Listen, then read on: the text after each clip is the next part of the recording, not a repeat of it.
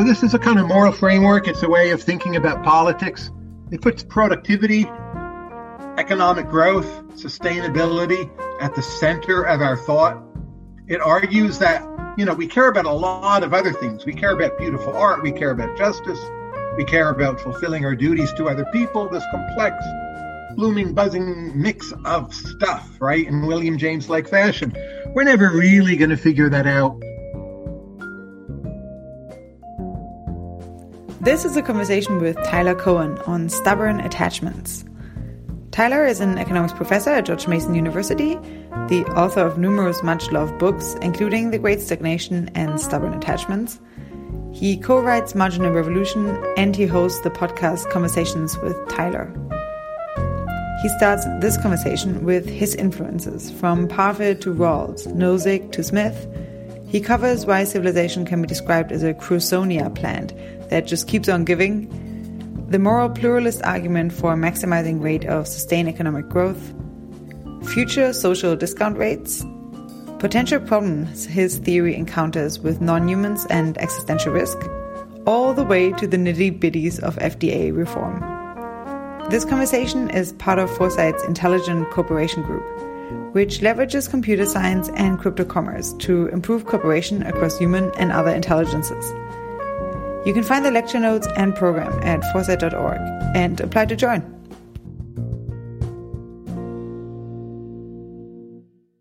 This meeting is, uh, like other meetings uh, in the series, based uh, loosely on a book that Mark Miller, Christine Peterson, and I are writing. Um, more specifically, it's based on chapter three uh, in the book. Uh, and uh, in that series, that chapter is corresponding to, we last week had a really fantastic week with Robert Axelrod, Vernon Smith, and Andrew McAfee, who all joined. And so I'm really happy to continue that streak and having Tyler uh, Cowen here today. And for context, um, this meeting goes of chapter three that we have in the book. And in that chapter, we suggest that civilization fueled by voluntary cooperation is already a super intelligence that is rapidly getter, getting better at serving our goals. And in the previous meeting, we had Andrew McAfee, who I think is also on the call here today, uh, and Vernon Smith joined to discuss a few potential drivers of this trend. And now we have Tyler Cowen to add his perspective. And the idea is really that noticing progress is the first step uh, if we want to accelerate it or keep it going. Um, and um, hopefully, uh, we can learn a little bit about the potential factors um, that are uh, spurring this progress and then uh, have you guys think about how best to port them as we move more into a crypto commerce ecosystem and include them in many of the applications that many of you are building. So hopefully we're um, in the, in the future sessions we're going to talk much more about crypto commerce. Now we're still going to talk about commerce, uh, but I already want you to kind of, guys to think about how we can best put those factors into the future.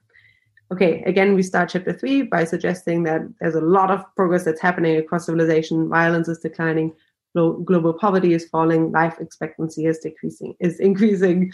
Um, we're rapidly becoming more educated, and so on, right? But those are just a few cherry picked examples. I think the crucial thing to note is that all of those developments are positive from no matter what values you hold or what uh, goals you may uh, pursue. And uh, so I think they're really fantastic on a variety of different value spectrums, right? Or at least should be. A longer life provides us with more time for achieving our goals and more health uh, with more energy to do so, and more education with more likelihood we'll achieve them and so on. And we in chapter two, if you remember, suggested that civilization um, has, uh, follows a um, Pareto tropism, just like a plant grows toward the light, uh, civilization uh, grows into Pareto preferred directions and toward mutual benefit. And Tyler Cowen, actually, in uh, one of his fantastic books, has a similar floral vein to describe progress. And he compares progress with a Crusonia plant, um, uh, with, which is a mythically automatically growing crop that generates more output every period. So really, uh, really interesting to have, have those both flow uh, flow trajectories. But of course, recently bumps in the road have become much, much more apparent.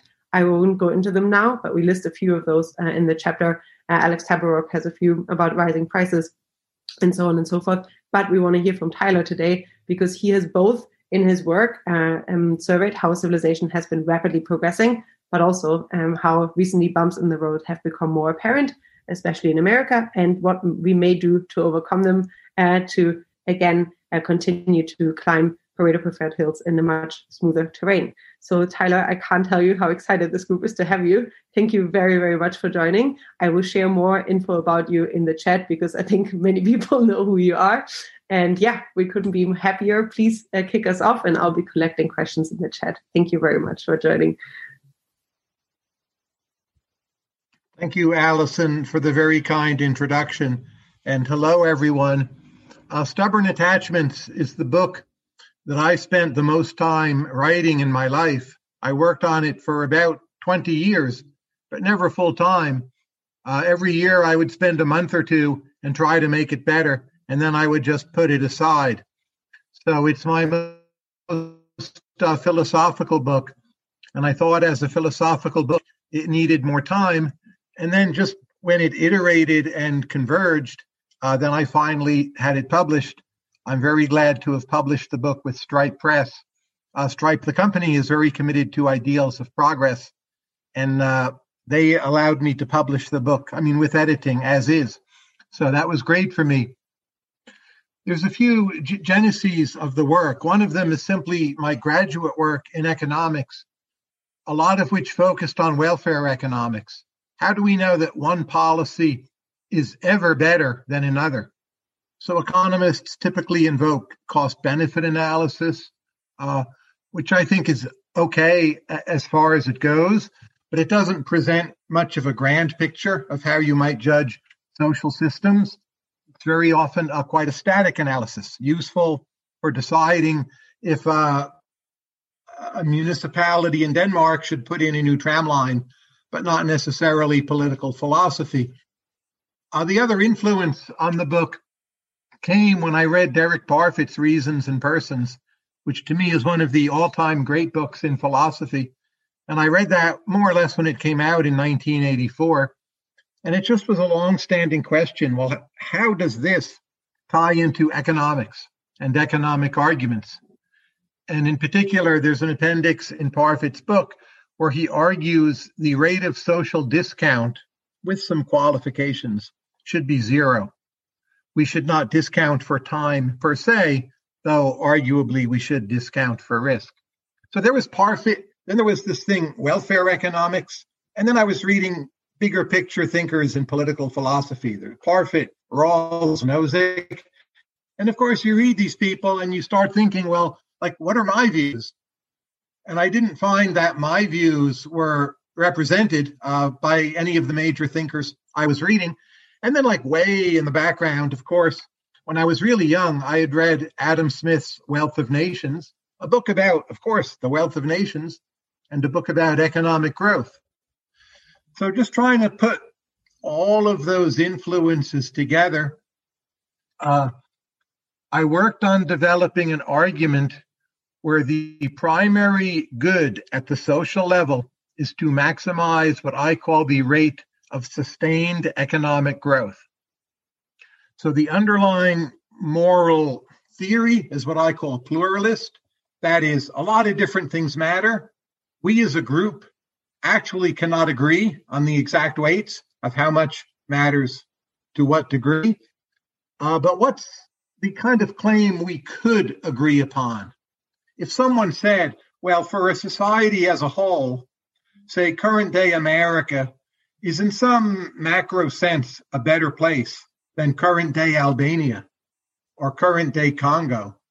Uh, that I think, I hope, maybe we could more or less agree on as a whole. So that's something we can agree on. What is it we're, we're really agreeing upon? I think what we're really agreeing upon is that a society that is much wealthier than some other society is very likely to be a better place to live. And that, that sounds a little trivial, but once you unpack that intuition, think of it in terms of some axioms, figure out its other implications. Uh, if your view is like mine that the future per se matters as much as the present, uh, then indeed you are led to maximizing sustainable economic growth. Because if you don't, the alternative, you're going to get to some future that's much richer than the alternative you're favoring. And that's going to be like comparing America and Albania once enough years passed. Now, just uh, a caveat or two. First, I would stress this notion of sustainable economic growth. So, for instance, if economic growth circa 1968, you know, involves too much use of coal, it's not sufficiently green, uh, we need to worry about climate change. I, I would not only accept, but indeed I would stress that is of paramount importance. If the future really matters, we can't be doing things that are going to wreck the future. So it's a bit different than just maximizing the rate of economic growth flat out. Sustainability is all important. And with the zero social discount rate, that's going to follow very naturally. Another qualifier I put on the argument in the book uh, I'm not sure it's necessarily empirically important, but I do think there are absolute human rights. Uh, we should respect those, and they're a constraint on what we should do uh, to maximize sustainable economic growth. Now, empirically, I do think that the societies which are wealthier have a better record at respecting human rights, at least in current times. So those might all move together. But nonetheless, I am more than comfortable with the notion that there are some Nozickian side constraints. For me, they are not libertarian rights. I mean, taxation per se is not theft it's not a complicated set of human rights that a bunch of UN lawyers might come up with if they spent nine months around a table. Just the simple view, like, you know, we shouldn't kill or torture innocent people for sport. There are rights. We shouldn't enslave people. What you might call the bare bones minimum that I think or hope we as a group could agree upon. Like, there are human rights. We don't want to break them to maximize growth. If you had to torture a million innocent babies to get the growth rate up a tiny bit, you know, we still shouldn't do it. That's the Kantian side of the argument. It's not what most of the book is about, but I'm very happy to have that in there. Final caveat is the way the book uh, thinks about wealth. It's not exactly measured GDP, though, again, I think in practice it's actually fairly close to measured GDP for many, but not all comparisons. So uh, there are all kinds of household goods that don't show up in GDP. Leisure time would be the most obvious, uh, but there are many others. And again, you might argue, well, they tend to co move with measured GDP, mostly, but not entirely true. But I'll just say, when I talk about maximizing wealth, we do want to value what you would call non market goods in some manner, compare them to the market goods. So leisure time counts. My recipe is not that we all work 23 hours a day, which, by the way, is also not sustainable. So GDP and economic wealth, truly understood, human rates as a side constraint. The future really matters. Small differences in growth rates over time make the world a very different place. In the book, I give a numerical example. I think it's if the United States from 1890 to 1980 had grown less by one percentage point a year, the US in 1980 would be as rich as Mexico rather than like the US. So again, even a small increase in the rate of growth, if you can keep it, uh, it's going to be worth a lot. So this is a kind of moral framework. It's a way of thinking about politics. It puts productivity, economic growth, sustainability at the center of our thought. It argues that, you know, we care about a lot of other things. We care about beautiful art. We care about justice. We care about fulfilling our duties to other people, this complex blooming, buzzing mix of stuff, right? In William James like fashion. We're never really going to figure that out. What's the closest thing we can agree on? I'll say it's like the, USA is better than Albania. And working backwards, that's the moral theory that gets you there. And once you see it, you really ought to feel just follow it.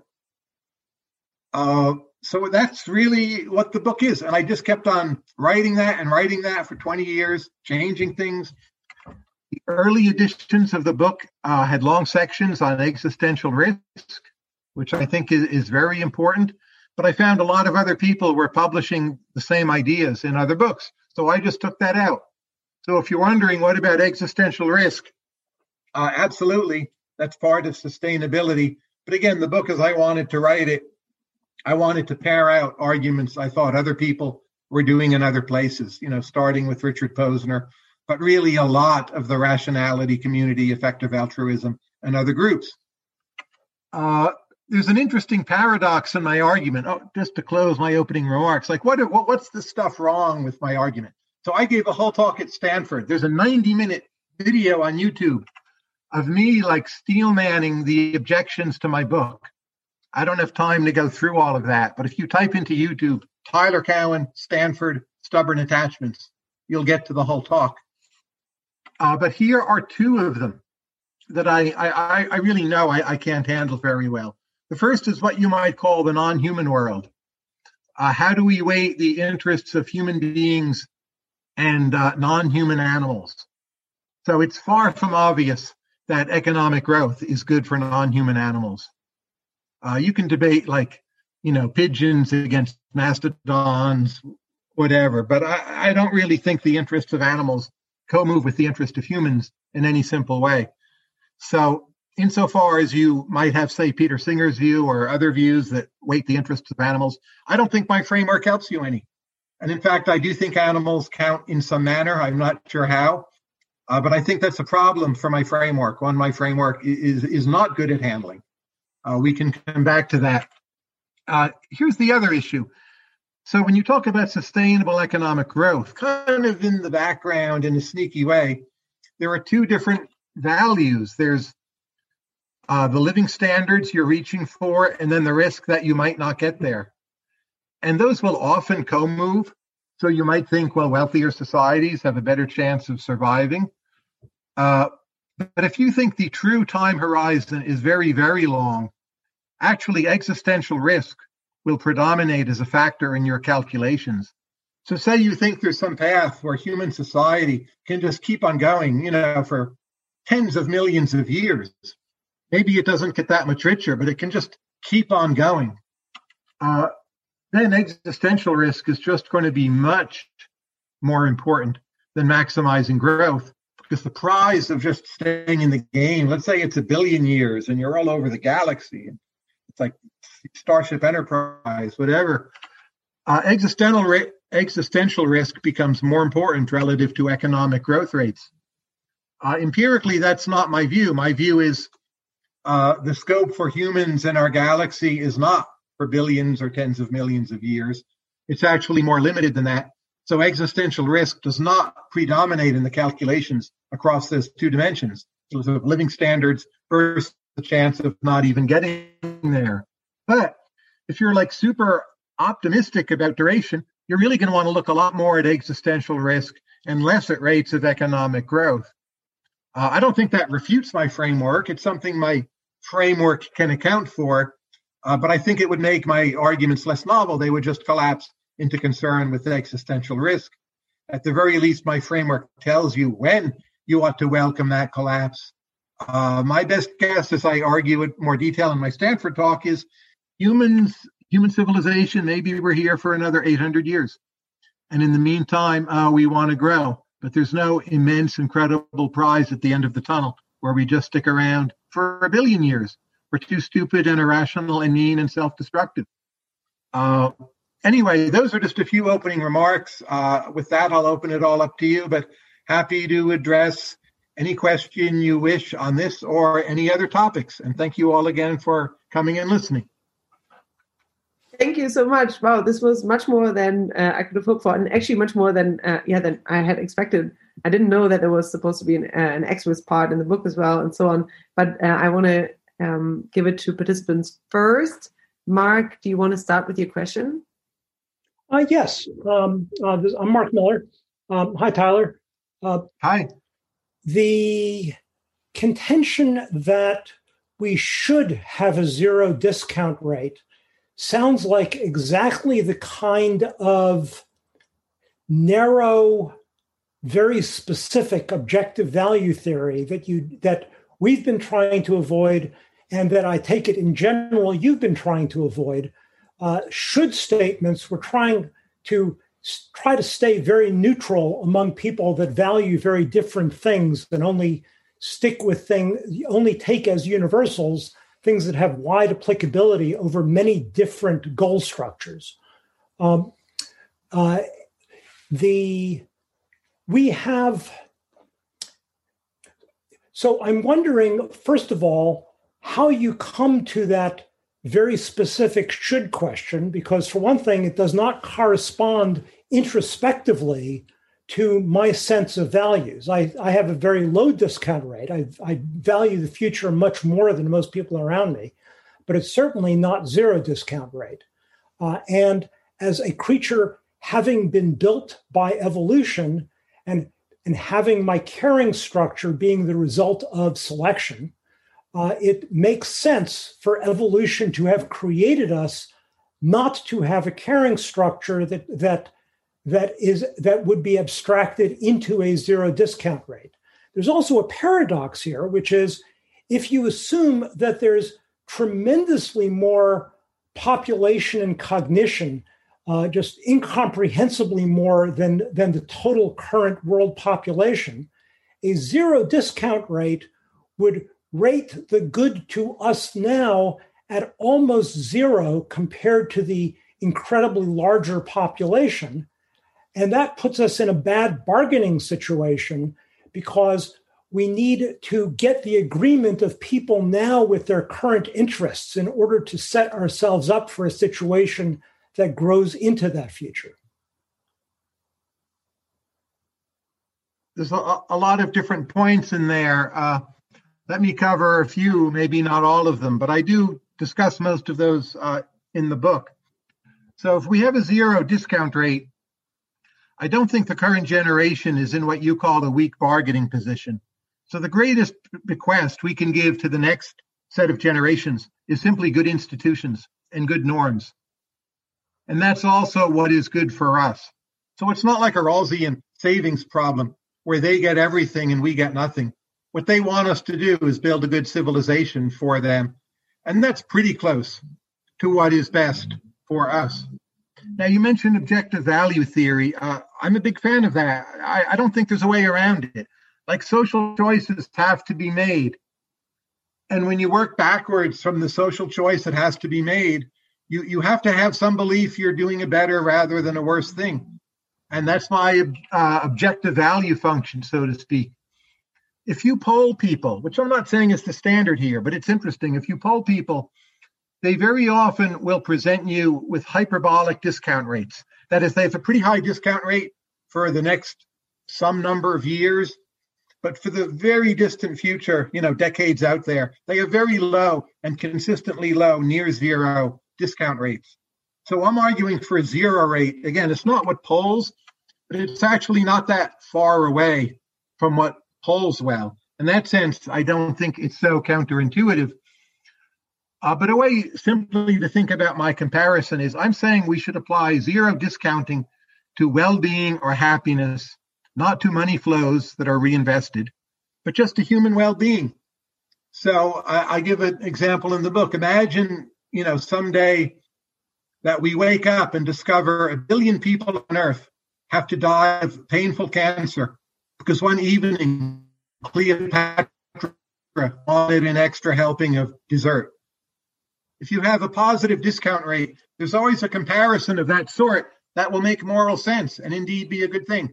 Uh, I just find that too difficult to swallow. And when you work backwards from rejecting that comparison, you pretty much have to end up with a zero or near zero discount rate. Uh, so there's more on all those questions in the book and my Stanford talk, but those are just some points I would throw out there. Lovely. Uh, thank you. Um, okay, next one up, we have Oliver and then we have Rachel. And oh, perhaps you, uh, you say a sentence about you, uh, just so that Tyler has an idea of where you're coming from. sure. Thanks, Tyler, for this wonderful intro. Um, I'm Oliver. I usually live in Berlin right now. I'm at my parents' place in the Black Forest, enjoying nature a little bit. Um, I have a question around what you like in your introduction. You talk about sustainable economic growth or sustained economic growth that can like keep the living standards and um, reduce the risk uh, that we may not get there. My question is uh, also in combination with um, the kind of voluntary cooperation uh, that is highlighted in the in the book that Allison sent around. How do you feel that, or think also how uh, how uncapped investor returns that are prevalent in our society contribute to um, the kind of centralization um, that would lead to involuntary cooperation. So uh, an example would be uh, I need to stay on Facebook. I need to co- cooperate with Facebook as a user uh, because they have gained so much growth and um, systemic um, power that I that is not a voluntary cooperation anymore. Um, and on the other hand, also uh, when you have uncapped returns um, for investors that drive companies to maximize their profits, uh, that then leave little economic freedom for all the social responsibility that is necessary for like for actually having no discount on human well-being because um, yeah it's it's maximizing towards another value. So what's your thought about this? Like what how should our society uh, move towards a future uh, in with different economic approaches that don't incentivize this kind of centralization of power and value? Well i would put it this way. If Facebook or some other company has significant market power or monopoly power, if you were then to use antitrust against that company, you would break them up, output would increase, that would contribute to economic growth. Uh, my recipe would call for following those policy actions uh, to break up harmful monopolies. So uh, I have no problem with that. Now, there's a completely separate side question, like which are those companies? that have harmful monopoly power, and you can debate whether or not that's Facebook. I'm pleased to report to you I have not used my Facebook page in over a decade, and I'm doing just fine. So uh, I would look elsewhere for harmful monopolies. But if you want to think it's Facebook, fine. You know how Apple regulates the use of its app store seems to me clearly a violation of antitrust laws, and if we did something in a wise way, we would have a higher rate of economic growth. So let's do it. So for me, yeah. For me, the question is also about how do you internalize externalities? And right now, um, all the externalities that are not accounted for, that are usually like like environmental damage, for example, um, they're not accounted for because there's always this competitive and like dynamic between where do the profits go? Do they go to um, give dividends to investors or like signal share price increase or are they going for paying for example for uh, increasing supply chain sustainability or paying for healthcare for workers so it's not necessarily about harmful monopolies but it's more about how does the future look like where uh, we cannot account for externalities because the profits that could be used for that are put into investors hands um, and continue to do so creating at the end of the food like food chain these harmful monopolies. That's the most visible. Well, I think you want to ask the question which which systems are the most innovative, right, toward boosting the rate of economic growth. And from my personal point of view, this is not from my book. I'm speaking outside of the book on a very specific issue. I think we significantly undersubsidize science, that there are very high positive externalities from good science. We subsidize it somewhat with very high returns, uh, I would like to do that much more. Uh, then on environmental issues, a mix of carbon tax and again, more subsidization to science to solve that problem seems to be another massive issue, and also handling pandemics. Those are the particular externalities I worry about the most. I don't think they so readily map onto all the standard political categories. Uh, you know, you might have other ones, but if you're just asking me what do I think about particular issues, that's what I see as the most important externalities, on top, of course, of national defense. Thank you. Lovely. Okay, we have Rachel next, and then I'm going to post in the chat who else is next. Rachel, one of, or two words about your background, perhaps to give Tyler some context. Sure. So, uh, I'm a co-founder and CEO at Motion Hall, which is a deal enablement startup, and we work to uh, finance and mobilize, commercialize uh, life sciences IP around the world. And we've actually met before through Village Global, which is one of our funders. And so I heard you speak with Eric or Eric Schmidt, which was really great. And uh, my question for you is pretty simple, but I want to dig into the really specific piece, right? So most of us here are pretty high agency people. Uh, a lot of us are familiar with your work and have read your books. Of our set in particular, what's one thing you believe that you wish most often people like us would more fully come to understand and work to mobilize?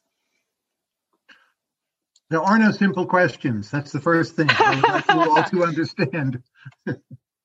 sure. Uh, first, most of you I don't know. I, I know a number of you.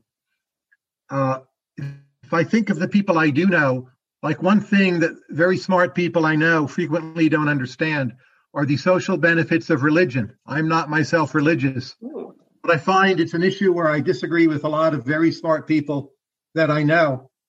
Uh, another issue, I wouldn't say I disagree with people. If I bring it up, they'll always agree with me, but I don't find that they prioritize it. And that's some notion that just a lot of things in the world ought to get done more quickly. And I think you see with the early phases of vaccine distribution, still in the European Union, not in Israel, not in the UK. My country finally has its act together. We're doing pretty well. But we waited many weeks and just did nothing. And my hope is that is a wake up call to us that we fundamentally have institutions built for routinization of repetitive activities, which again is fine for many things, but we're quite bad at emergencies and new tasks. And again, when I present this to people like people like you, if I can use that phrase, even though I don't know who you are, uh, none of you disagree. But at the end of the day, I don't quite see that a lot of you want to prioritize it the way I do. And I think our failures in responding to the pandemic uh, show that because we've had a lot of well governed nations completely fall flat on their faces when it comes to getting the vaccines going, among other issues. Can we dig into that one a little bit more before you move on to the next question, Tyler? Do you have specific recommendations for how we could dig into that? I know I expect my late career to focus on that piece, but running a company, I know how much I have to architect and just to get people on my own little team uh, to mobilize quickly around emergencies and change is very, very hard. So it's not surprising that it's an incredibly challenging problem. And when we're talking about, you know, countrywide national institutions, global institutions.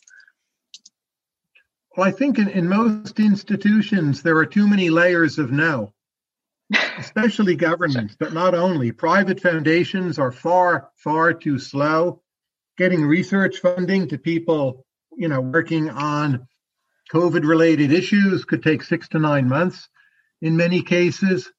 And uh, I think there's far too much credentialism. And I think a lot of our efforts, we use far too much software. And this will be painful for some of you to hear. Very, what you might call pro tech. But tech only works when you do it well. And a lot of what is working well for vaccinating people is getting them into huge open fields, putting them in a line and jabbing them in the arm and giving them a file card when they're done. And when you make people sign up for these cluttered systems, like one county in Maryland, Montgomery County, had like nine different sign up systems, all mutually incompatible for one county. And they all were crud software, like not even mediocre software, just terrible software. The DC systems still crash all the time. So software is great. It's clear why we use so much of it. But at the end of the day, a lot of tasks require a kind of brute physical mobilization that we've somewhat forgotten how to do. Thank you. Thank you. Awesome. Thanks so much. Uh, also, seems like bad software was also a problem in there. um, okay, next one up, we have wow, a variety of hands up. Um, so we had Peter next. Uh, thanks, Alison.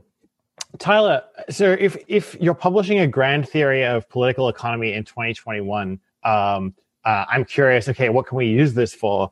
And one of the big application domains uh, looks like artificial intelligence.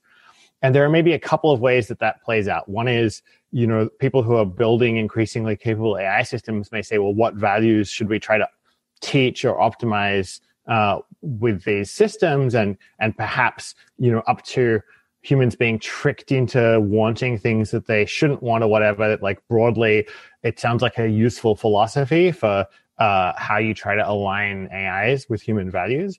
But there's another question in there that's a little weirder and it seems also very important. Uh, and in a bit in parallel with your unanswerable animals question, which is um, if we're starting to make digital beings in the coming years and decades, um, does it matter what psychology um, we give them and what we teach them to want for themselves?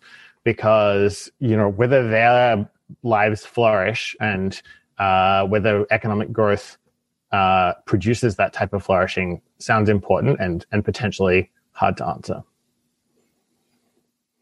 Uh, I would repeat my point about the no simple questions, but here's what I would say. I consider myself what I sometimes call a two thirds utilitarian. So I'm mostly utilitarian, but not entirely. And there's at least three sets of issues where it seems to me utilitarianism does poorly. One of those is non human animals, right? Possibly even plants. Uh, I guess alien beings you, you could throw in there. Another would be AIs if they become sentient in some manner. And then also disabled individuals. And I think you encounter the same sets of problems in those cases. And it seems to me that religious thought is actually a better starting point for many of those issues, though I don't even believe in God, that there's some sense of a quality of mercy, which, though it cannot be applied universally, uh, is a ruling principle in, in a way secular philosophy does not give you in an equally simple manner. So I typically suggest people turn to religious philosophy to treat uh, all of those issues. I think it will do better than secular utilitarian philosophy. And that's one of the ways in which I'm a Straussian. I think we should have these norms, not entirely secular, though we cannot actually explicitly justify them.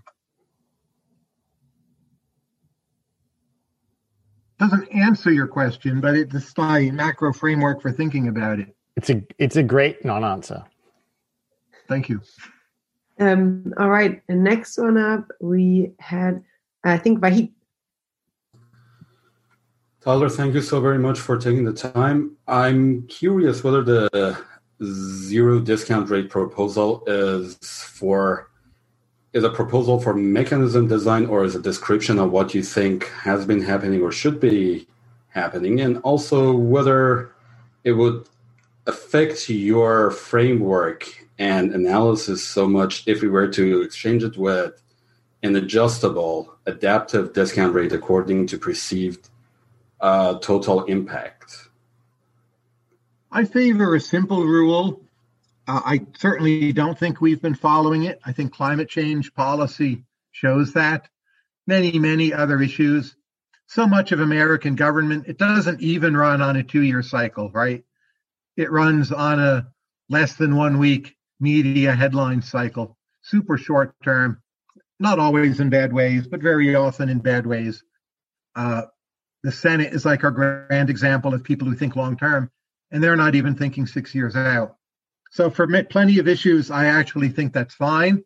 But for issues with long ranging consequences, it's often disastrous.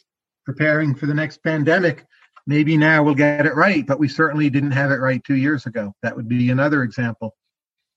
People sometimes ask me, does the rate of discount really have to be zero, exactly zero? And I guess I think it does. So I get there's a lot of comparisons where the numbers you're feeding in are not exact. And in that sense, the true discount rate you're applying is fuzzy rather than literally being zero. But if you explicitly recognize a positive discount rate on well being of any kind, there then always is some comparison. It's stretching long enough into the future where you're having a million people die of painful cancer so Cleopatra can have an extra helping of dessert. And I don't believe in that. So I'm going to say zero. I'm going to be hardcore here. It's got to be zero. Thank but you. I know it's not, yeah. right? It's not somewhere we're ever going to get, but it has a, a, a preachy kind of religious like structure to it. It's well, like think, worry about the afterlife, right? It's a highly religious argument. Uh, yes, thank you. I think to some extent, you know, the arguments that you make in the book are um, interesting because they are um, they're relevant from a point where you have one or you don't have a zero discount uh, rate in the sense that from both perspectives, at least for now, uh, those just uh, accelerating sustainable growth is, is the thing I think that uh, that that is a good thing to do, and that gives us the Crusonia uh, plant that then gives uh, gives more of what people want to everyone. So I think that's I think a really appealing factor of of that particular argument as well, right? And so you know, perhaps it is it is just an appealing fact that the types of value differences that we or like that, that are at least discussed here right now, they uh, as well, uh, as long as uh, sustained growth is happening uh, thus far, at least don't um, don't have to be conflicting. um, right? Would you say that that's yeah? Okay. Um, well, uh, we have a lot of other questions here um, by Ravi and then uh, Dan as well. Hi, Tyler. Um, I guess uh, one question that I thought of was just sort of how do you think about trade offs? Like if you can have higher growth, if some choices make higher growth for some larger number of people, but slow down growth for some other set of people, whether that might be, you know, the growth of a country like China, which some people think is an example, although I don't, or, you know, climate change, which involves some trade offs. Um, and there are a couple issues there. One of them is sort of just from a pure utilitarian calculus point of view, but the other is you know just sort of bounded rationality and, and people just being naturally self-interested. And how do you build institutions that are able to actually make trade-offs of that kind? Well, I think part of my argument is if you get to a wealthier society, it will grow more and innovate more over time and over some time horizon, a lot of those trade offs vanish. So part of the argument is suggesting there are fewer trade offs than you think once you do what is the growth maximizing choice. It's just very hard to do that. It might be hard epistemically. You may not have the strength of will to do it. Uh, there will appear to be many trade offs over, say, a five year time horizon well, what about wealth versus higher inequality, right? You can make a very long list of all the different trade offs. But in the end analysis, after enough decades, you're comparing America to Albania. I'm not saying Albania isn't better in some ways, but I don't actually think that comparison is about trade offs. I think you can more or less unambiguously, you know, opt for the richer place. So, in part, what I'm trying to do is kick a lot of these trade-offs out the back door and get rid of them. I know that's a controversial move, but that's part of what's going on in the argument. And religion does the same thing, right? It says, no, don't steal from your neighbor. Sort of believe me in the long run, it will be worth it. Heaven is wonderful. Your 4,000th year in heaven, you'll really be glad you didn't steal from the cookie jar and so on, right? It's making the same move. Uh, Thank you so much. Uh, next one up, we have Dan with this question. Hi, uh, my name is Dan Elton. Uh, I, I work in the field of uh, AI for medical imaging, and uh, I live in Bethesda, Maryland. Great. Um, I'm sorry this question is not about stubborn attachments, but I read your Bloomberg View piece on uh, sins of omission versus commission and uh, I've been thinking a lot about the FDA and uh, the failure to approve Astra- the AstraZeneca vaccine, the failure to adopt uh, first doses first, and all the things you've been writing about, and Alex Tabarrok have been writing about. Um, I uh, co-founded a small movement called Unclog the FDA. Oh, I know this movement. Awesome! I yeah. congratulate you. It's great.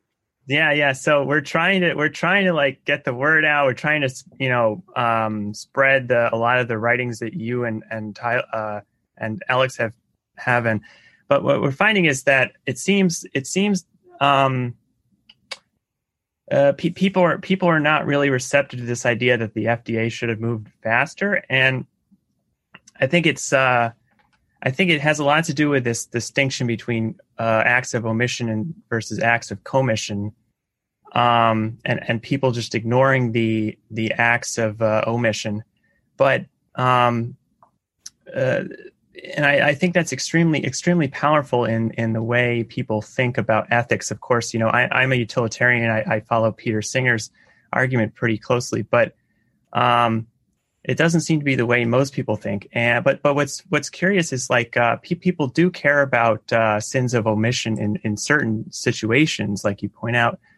Um, so um, the the question is really um, how how how basically it's i'm sorry if this is hard to answer but how do we get the public to to to recognize uh, the sins of the sins of omission and the uh, the sort of because the, the incentives uh, right, there's there's uh, right now the incentives on the FDA um, are such that they don't they don't get much uh, in the way of negative uh, feedback from from omission.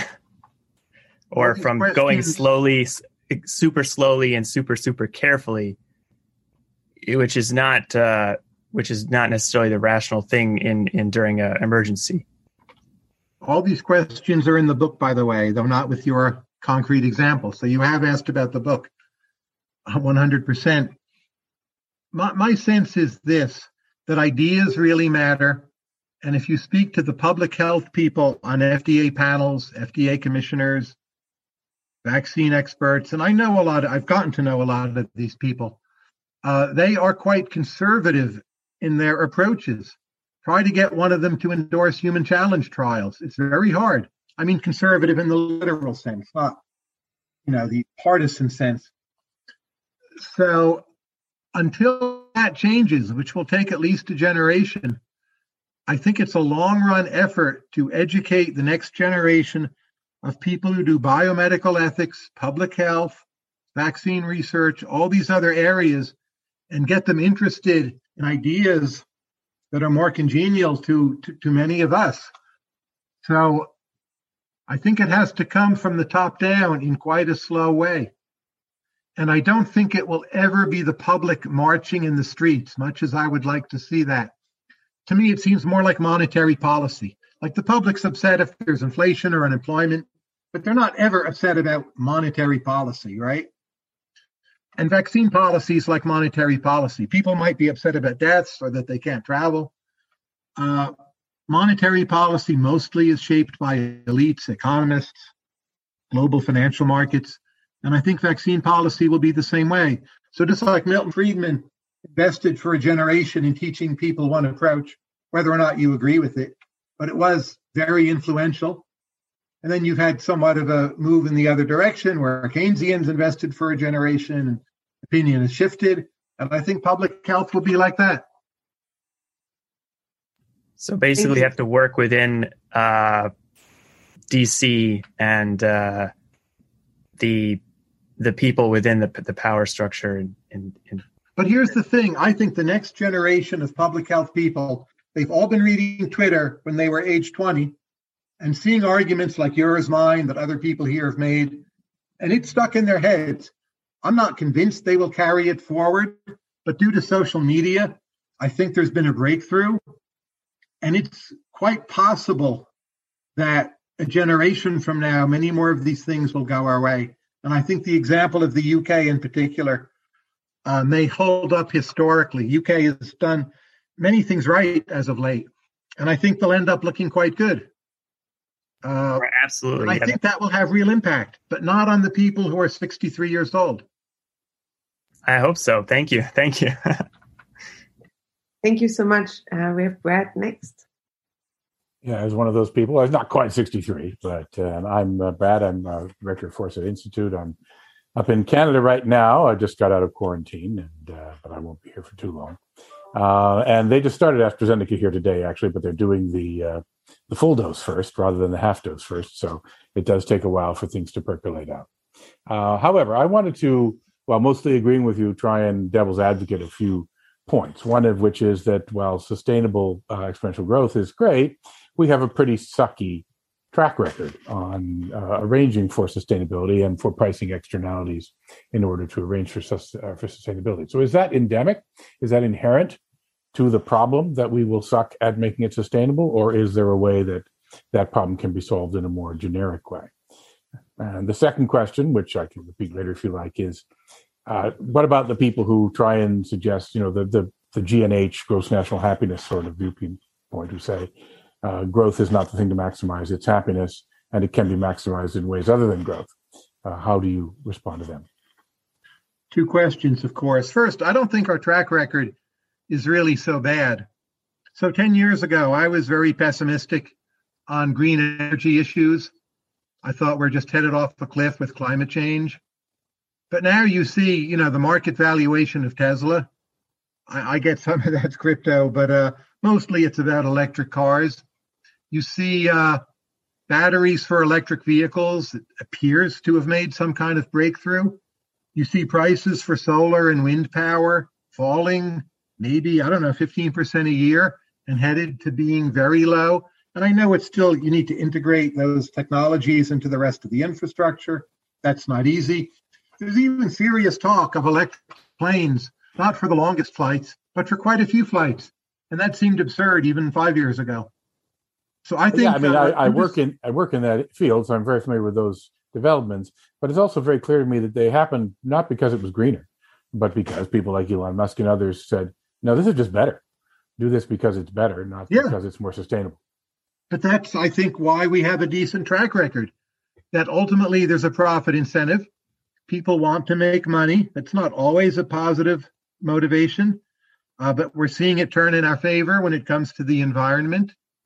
And I think we're going to beat this thing, just like the vaccines are beating back COVID. So for a Canadian to say our track record is terrible, that strikes me as a little weird. I mean, Canada is an awesome country. Uh, there's a dirty fuels problem coming from Canada. But other than that, I mean, Canada has just done so many things right. If anyone should be optimistic, I would think it should be a Canadian. All right. Who lives in California? But nonetheless, that's part of your set of options. Now, you ask about gross national happiness. Uh, I think properly understood, it is not that different from wealth. So I agree with the common claims that say Asian countries, East Asian countries at least, are relatively unhappy compared to their GDP, and Latin countries are happier than you might think given their GDPs per capita. Uh, so it's not like a complete matchup.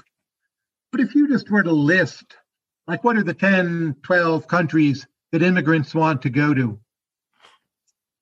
I think it's obvious which they are. And they're the wealthy countries, and with high variance, of course, but people in those countries are relatively happy and have meaningful lives. And that's why they attract people. And I don't think happiness is the final standard either, right? Some notion of meaningfulness of a life arguably is at least as important. So uh, ultimately, I think it's clear who the winners are, even though there are different ways of measuring it. It's not the case that everyone in Bhutan is actually so happy. I, I agree with you there, and but I'm actually trying to channel for them is this idea that if your metric is happiness or your metric is uh, meaningfulness, as you just suggested, um, that wealth is a means to those ends and not itself the uh, the sort of one central goal as you outline in your thesis. Well, I would say the ends are plural, right? So I started with pluralism. Uh, we don't agree on plural ends, but what's the thing we can agree on that we all need to get to our plural ends? I think it's wealth. If you had to pick one thing. Thank you. All right, lovely. We have Alex Papazian next. Thanks, Allison. Uh, hi, Tyler. Just a quick question on um, sort of a broad view of macroeconomics. What needs to change about the field? Why has there been, uh, you know, something of a coming up short when it comes to understanding growth? And uh, just recently, in the debate over the stimulus in the United States, you know, you had people like Larry Summers who seemed to be so supportive of stimulus with his secular stagnation theory uh, coming out against it. You were sort of mixed, let's say, um, if not because of inflation fears, then because you thought there was an opportunity cost um, relative to investment. So, in general, why has macroeconomics sort of failed to understand growth properly? And uh, what would you do to fix that? I think a lot of macro is underrated and it's done better than people think. So there are disagreements about the stimulus, but I think those are mostly disagreements about the politics. So Democrats like Krugman will say, well, this will be really popular, then we can spend some more. I like that for political reasons. But if you listen to Krugman carefully in that debate with Summers, he's basically buying into Larry's economic analysis. And look, Larry is still saying we ought to spend a trillion. He doesn't think we should spend 1.9 trillion. He does, in fact, want to spend more money on different things like green energy. I don't think there's that much disagreement about macroeconomics. So I think macro is underrated. It's done pretty well. there is something hard to understand about economic growth that comes from human culture. So I'm convinced culture is a central element behind growth. That say the semi-Confucian systems of East Asia clearly have succeeded in delivering high rates of economic growth. I'm genuinely uncertain how generalizable those recipes are for other countries because it's a perfectly fine qualm to have to say, well, what worked for Singapore, you maybe can't apply to Brazil. You don't have to disagree about the economics. Maybe Brazil just can't swallow what a small city state of 5.3 million people the size of Fairfax County can do. Uh, so if culture is uncertain, then growth is going to be uncertain. And you can blame that on macro, but a lot of macro is very good. I love macro, in fact. Thank you. I just saw another uh, question in the chat popping up from Chris Goddard, uh, if you're here. Uh, yes, yeah, so uh, my question was a fairly simple one. Um, More simple think, questions. sure. Um, yeah, so I think um, I'm not sure if many people here are readers of Scott Alexander, um, the pseudonym of, yeah. So he recently wrote uh, kind of almost a provocative open question about uh, why it was so difficult to get things done in America in particular, I think. I forget what it was called, but it received a lot of comments. And I think one of the comments coming out of that was whether or not there was uh, difficulties of trust at certain levels in the US at, in the present day. Uh, and I guess that kind of segues into my question regarding if having low friction barriers to doing business is dependent on trust and ease of doing business is correlated to economic growth and then hence maximizing future wealth as you know your primary economic good how would one seek to optimize trust in a society like i said another simple question uh, this is again veering into very specific opinions of mine but I, I think the united states has a much higher level of trust than most people now in the media will admit. I think, especially in a business context, where probably the highest trust company in the world. There's work out of Stanford trying to measure trust in management cultures. Uh, US typically ranks number one. We can delegate tasks with a higher level of trust, it seems, than any other country. That means our companies are better run. Doesn't always mean there's trust in government, say. Uh, that said, I do historically, I see a very common pattern in American history. And you can see this in Pearl Harbor. I mean, Pearl Harbor was a disastrous mistake. We were completely unprepared. And the Japanese destroyed a significant part of our military assets in the Pacific. But then, over some longer time horizon, we came back very strong. And I'm not sure what feature of American life accounts for this. It may be our inward look, that we look inward and we're provincial in some way rather than truly global and open. So we have terrible starts, but you see this also with the vaccines. We did what 2.9 million doses yesterday. That's really pretty good. I know Israel's still ahead of us, but uh, my goodness, you know, Biden was boasting he would get us to a million doses, and we're at 2.9. We're about to break through three with J and J coming, or here already. So uh, maybe the right model of the US is we, we have high trust, but a lot of dormant assets, and we look inward because we're a big country and we're weird and we live in all sorts of weird little places. And it just takes us a lot of time to get our act together. But when we do, those kind of final squares on the chessboard, we're pretty awesome. I guess that would be my model of the United States. Yes, please don't get me wrong. I mean, I wasn't necessarily just targeting the US. It's just, uh, I think, based on my question, it's generalizable to more or less any society. But it's a the the the I, I just mentioned the US because that was the target of uh, that particular post. I'll see if I can dig it up actually. Um, it's striking to me the countries that did poorly in the pandemic early on are doing much better at the end, and vice versa you know, Germany's the opposite there. Pretty high levels of trust, pretty well prepared early on, a lot of contact tracing, kept cases low for quite a while. and now it's all collapsed, and they don't really have that many vaccines. So uh, there's a lot of people with sort of theories about this country is good at doing things or this country not, but it's somehow quite disaggregated.